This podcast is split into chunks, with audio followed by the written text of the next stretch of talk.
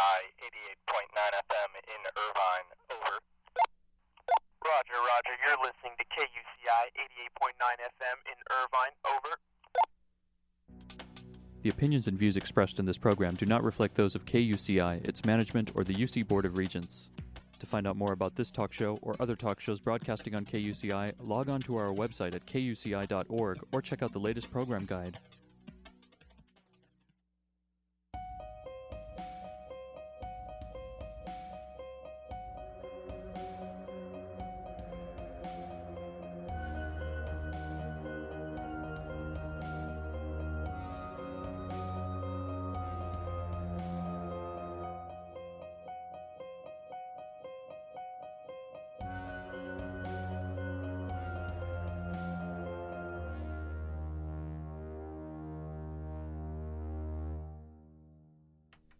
Welcome back to KUCI 88.9 FM in Irvine, California.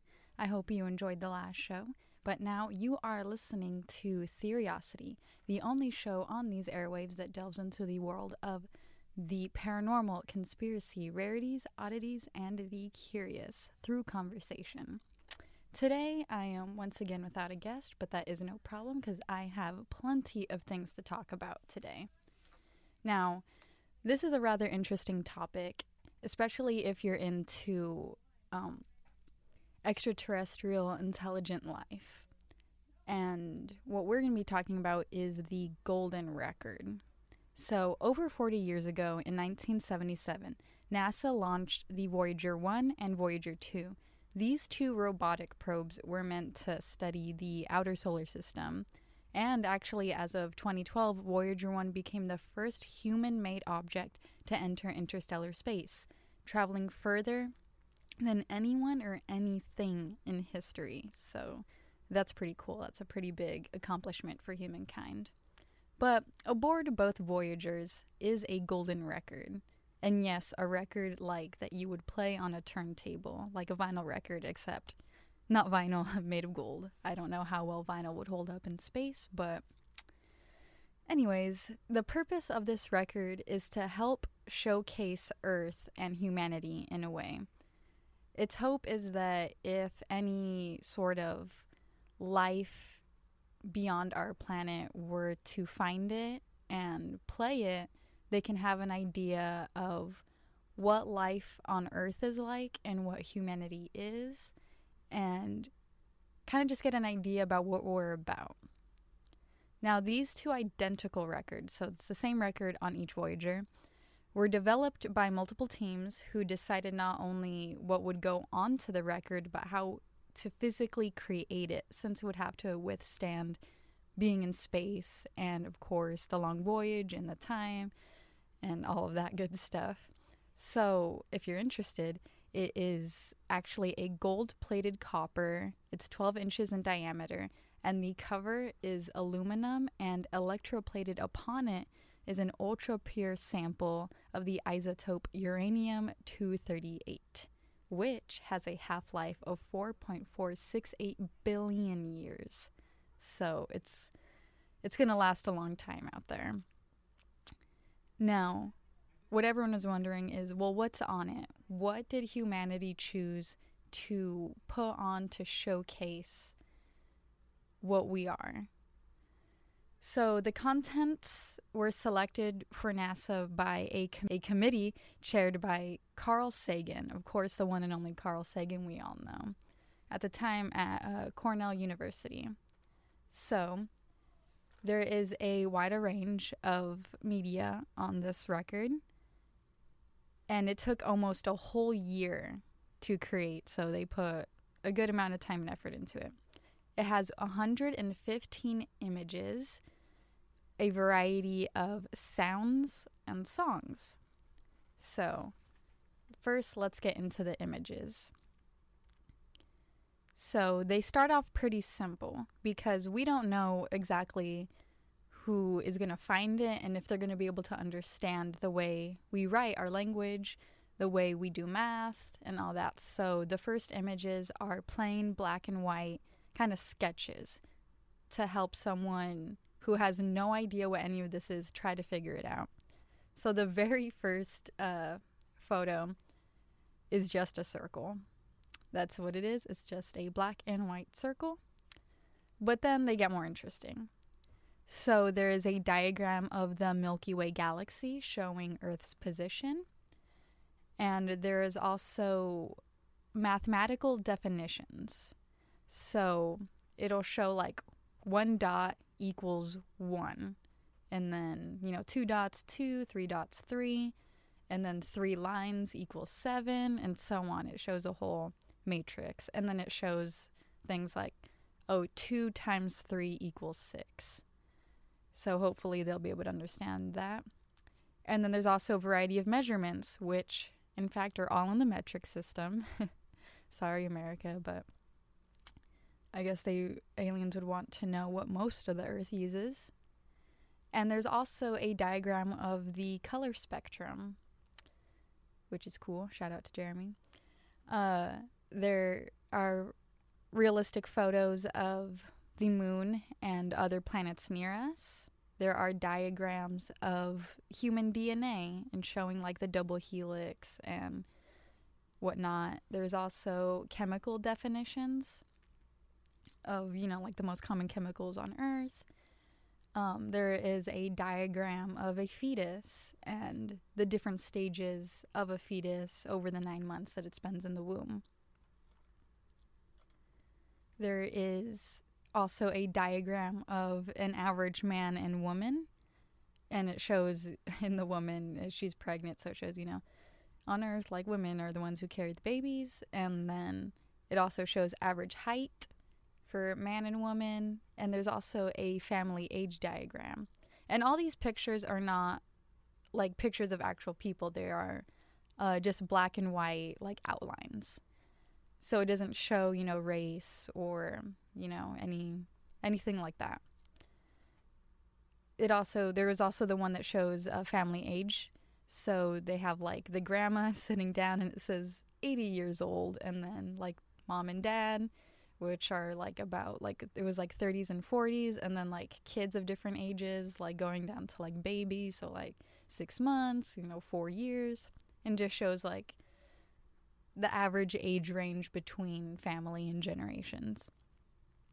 And there's also a diagram of continental drift. So it shows like Pangea and you know how all the continents have separated into what they are today. There is also a diagram of vertebrate evolution, not just in humans and other things too. So all of those that I said before were diagrams, sketches, black and white, besides the color spectrum one. That one had color in it, obviously. But then there was also a wide range of like actual film pictures in color. So one of them is Heron Island, which is near the Great Barrier Reef in Australia. Very beautiful. You got the bright blues, you got, you know, classic island dream vacation picture. There's also a photo called Man of or Man from Guatemala, which is just like a man. He's wearing a hat and he's like carrying something, and there's some trees in the background.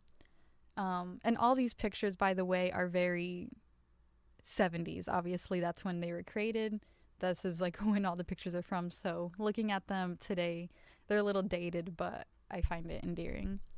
There's also pictures of sprinters in the Olympics. Um, and it shows Valery Borzov of USSR in lead. Um, there's a picture of a schoolroom and a teacher helping a student with their assignment. There's a picture of a supermarket and some. There's a woman shopping for uh, fruits. There's photo of a fishing boat and these men casting out nets to catch fish. There's also a realistic diagram of eating. So there's someone licking an ice cream cone. There's someone eating what I think is toast and then someone drinking water, but they're drinking it kind of aggressively. Like, I don't know who actually drinks like that, but hopefully the aliens won't judge us too hard. Um, there are two pictures of houses. One is a brick house being constructed in Africa, and there's like a team of people working, and you know, they're laying down the cement and building this. It's a small but it's a brick house. And then also shows a modern, well, 1977 modern house that's actually in uh, Cloudcroft or Craft, uh, New Mexico. So it's probably still there. I wonder what the people who live in that house now think that a photo of their house is just floating around in space. And who knows, maybe if it is found, that is the house they will visit first. So look out for that. There's also two photos of the UN building, one during the day and one during the night. There are photos of things like x rays being taken, rush hour traffic, an airplane, radio telescopes, books, astronauts. There is photos of the Titan Centaur launch, and even a photo of a violin with a musical score. I think that's a really good representation of Earth. Of course, that's not everything, but I think it's a really good start. I think it shows a lot of different facets, and this is kind of what I would want to see if someone sent Earth their own golden record. So, besides images, there are also sounds. So, there are a lot of natural sounds. So, things like rain, thunder, wind, uh, the ocean. Uh, there's also animal sounds, including things like bird songs and whale songs. There is also uh, human sounds, so like footsteps and laughter, which, by the way, was provided by Carl Sagan himself. So take that as you will. And there was also spoken greetings, and there is a lot of them. There is over 55, and they are all in different languages, um, ancient and modern. So the most ancient would be Akkadian, which was spoken in ancient Sumer, and they're saying, May all be very well. And there's a large variety of languages. There's Burmese, Bengali, Czech, Dutch, English, and the English one, um, you can listen to them online too if you're interested. It's actually a child speaking, and it says, Hello from the children of planet Earth. A lot of them are, are kind of like, Hello, everybody, or heartfelt greetings. Um, in Hebrew, they're saying peace. Let's see. In Japanese, they say, Hello, how are you? Italian, many greetings and wishes. In, I hope I'm pronouncing this right, Nyanja, they say, How are all you people of other planets? And the most, I guess, modern language included was Wu, which was a new Chinese dialect. And they're saying, Best wishes to you all. So I don't know exactly if they told them what to say or what they're saying is kind of a small reflection of their language and their culture, but I also find that very interesting that they included so many languages and especially ones that aren't even spoken anymore, like Latin and Greek and of course Akkadian, but you never know what's going to be closest to what they can understand. And even if they don't understand any of them, it shows them how diverse Earth is and how how everything can be so different even though Earth can be thought of as kind of a small place. So, besides sounds, there's also music. Like lots of different music from different places on Earth but like actual like music that you would think would be on a record. So some of them include Bach. Um, would it was Brandenburg Concerto Number Two in F, first movement. There is also music from Senegal. There's an Australian song, uh, an Aboriginal song called Morning Star and Devil Bird. So a lot of the songs are either like folk songs or well respected songs, classical songs, something that is like representative of that place on earth.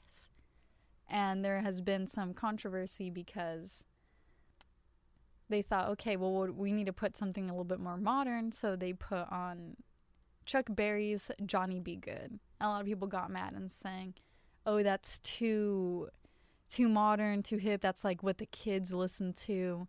And Carl Sagan's response to that was basically something along the lines of, well, yeah, a lot of kids do listen to it, and like, aren't they representative of Earth? That's like a whole generation's like go to song, so why not put it on? Which I think is kind of funny, but I think it's a good point. And some of these songs are meant to not just show like what we can perform, but to help under help other people understand what human emotion is like. So, to convey the emotion of loneliness, they picked the song Dark Was the Night, written and performed by Blind Willie Johnson. And if you listen to it, it you're going to be feeling pretty pretty lonely. It's it's old blues, so it, I think it's pretty pretty representative of what someone who's truly feeling sad and lonely would be feeling. Other songs on there include uh, Beethoven String Quartet number 13 in B flat, Melancholy Blues performed by Louis Armstrong and his Hot Seven, Mozart, Bach, of course, in Mexico's El Cascabel, performed by Lorenzo, is also included Zaire Pygmy Girl's initiation song. So just songs that from all around the earth that help represent either their culture, emotion, or anything about what they wanted to put out there. And actually, if you're interested in seeing the pictures that I described earlier or a whole set list of everything that's on the record, you can go online to voyager.jpl.nasa.gov. That's a voyager.jpl.nasa.gov. And they have a full um, description, and you can see the images and have all the information you want so you can experience everything that's on the record. So I think that the fact that this was even created is pretty amazing. A lot of people might think, oh, this is useless. You put a lot of time and effort into something that either is going to explode in space, it's going to rot before anyone finds it, or simply, well, there's no one out there to even find it. So why put the effort into even putting this on? It's just some crazy dream.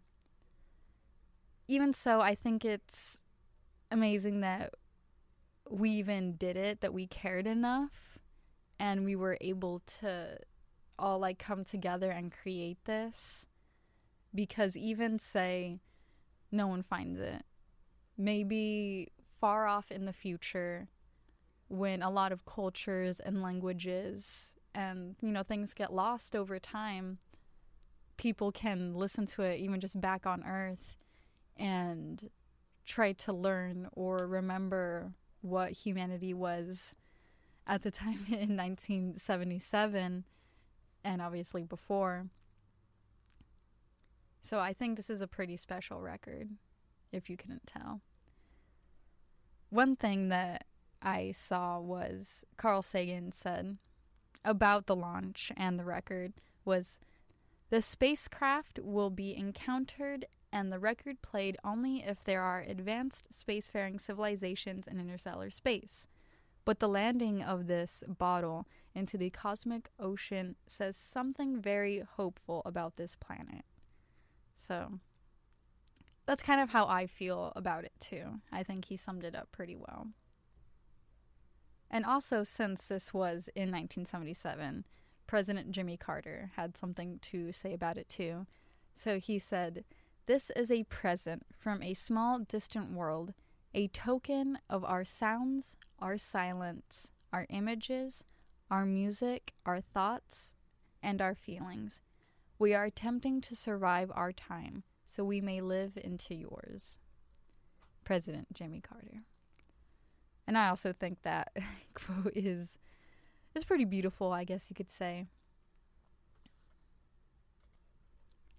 Now, perhaps you're listening and you think, well, say these other intelligent life finds it how are how on earth oh, how on earth um, are they going to know how to even play it do they have records where they come from are they going to understand that this is will they have anything to play it on? Will they understand that this is something that can be played?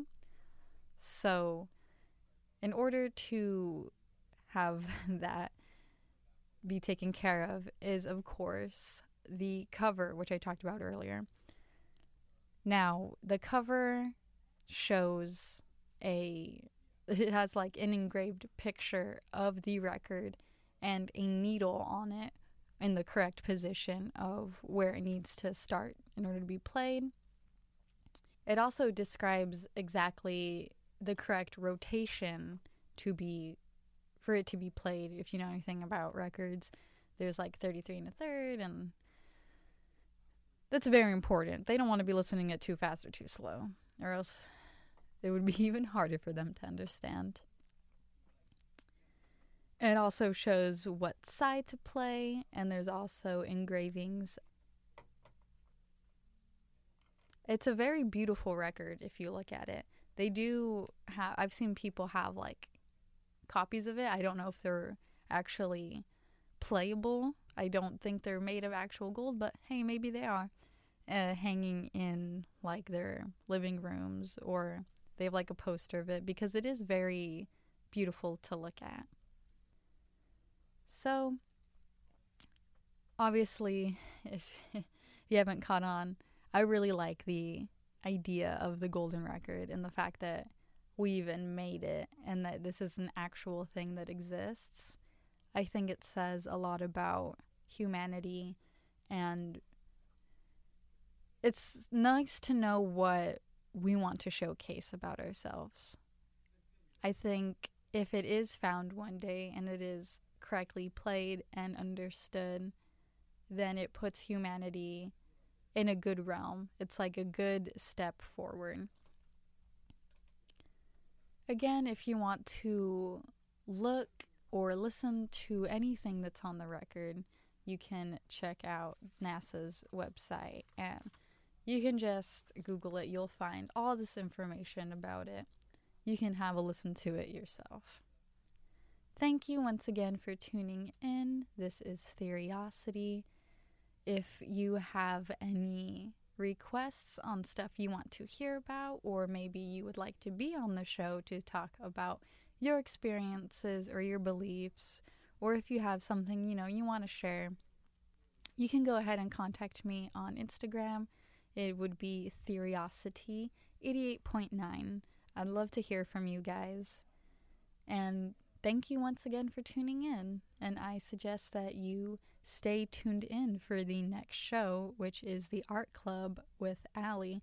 And also, shout out to mine and Allie's cat, who is out getting fixed right now. I hope you are tuned in in the operating room. I hope everything goes good for you, Coromil. We will see you soon.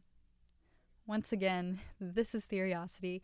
You're listening to KUCI 88.9 FM in Irvine. Goodbye.